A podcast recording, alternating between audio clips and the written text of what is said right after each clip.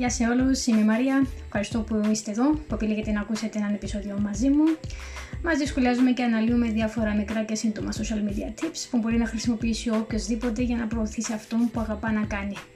Έτσι και σήμερα θα αναλύσουμε λίγο α, για αυτό που εγώ θεωρώ ως κλειδί για μια engaging κοινότητα, για μια κοινότητα η οποία α, είναι ενεργή, αλληλεπιδρά σε αυτά που, που ανεβάζουμε και που α, νιώθει άνετα να μοιράζεται τις δικές της γνώμες και απόψεις με την κοινότητα που δημιουργούμε.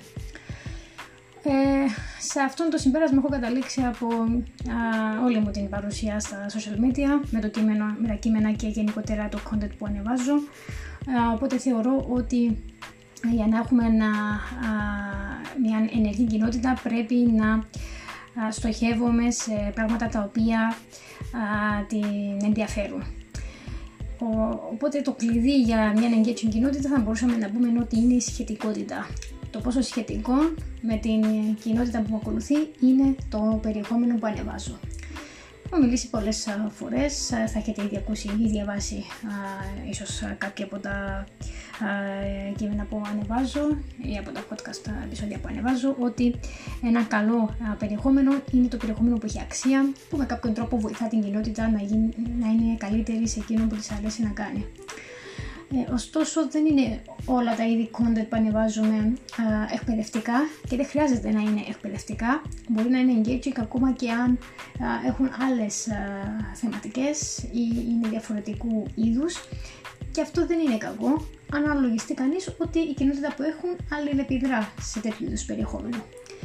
Δέστε για παράδειγμα το, το TikTok δεν έχει καθόλου εκπαιδευτικό περιεχόμενο, ωστόσο η κοινότητα που είναι εκεί είναι πολύ engaging. Και αυτό γιατί το υλικό που ανεβαίνει είναι σχετικό με τα ενδιαφέροντα που έχει η κοινότητα εκεί. Το ίδιο πράγμα ισχύει και με σελίδε με, με γελογραφίες ή με χιούμορ που ούτε εκεί διδάσκει κάτι, ούτε εκεί έχει αξία το περιεχόμενο που ανεβαίνει, ωστόσο όσοι είναι εκεί θέλουν να έχουν μια, να, να περνούν καλά, να γελάνε, να ακούνε διάφορα ανέκδοτα ή αστεία οπότε εκείνο το είδος περιεχόμενου για τη συγκεκριμένη κοινότητα, είναι σχετικό. Και αυτό είναι για μένα ένα κλειδί για μια engaging κοινότητα, να ξέρουμε καλά την κοινότητα την οποία στοχεύουμε, να έχουμε δει και αναλύσει το είδος content στο οποίο αλληλεπιδρά και έτσι να δημιουργούμε περισσότερο τέτοιο είδος content.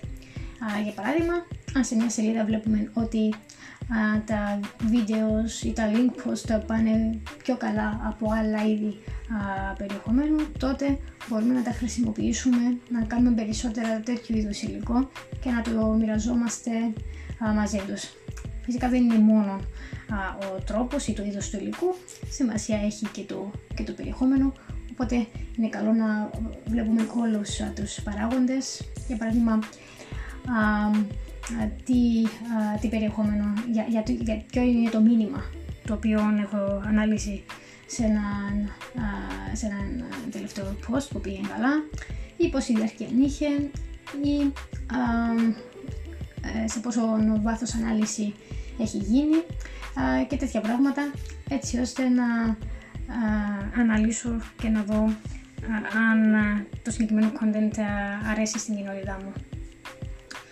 Οπότε, ναι, να δημιουργείτε πράγματα αξίας, ωστόσο να φροντίσετε αυτό που δημιουργείτε να είναι σχετικό με τον χρήστη τον οποίο σας ακολουθεί. Ε, ελπίζω να έχει νόημα αυτό, να έχει νόημα αυτό που λέω. Αν έχετε κι εσείς ε, παρατηρήσει κάτι ανάλογο μπορείτε να μου πείτε.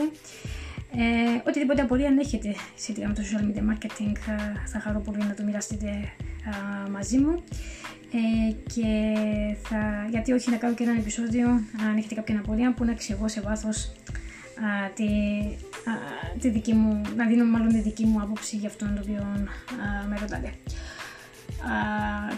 καλό υπόλοιπο να προσέχετε και εμείς θα τα δούμε ξανά σε ένα μελλοντικό επεισόδιο.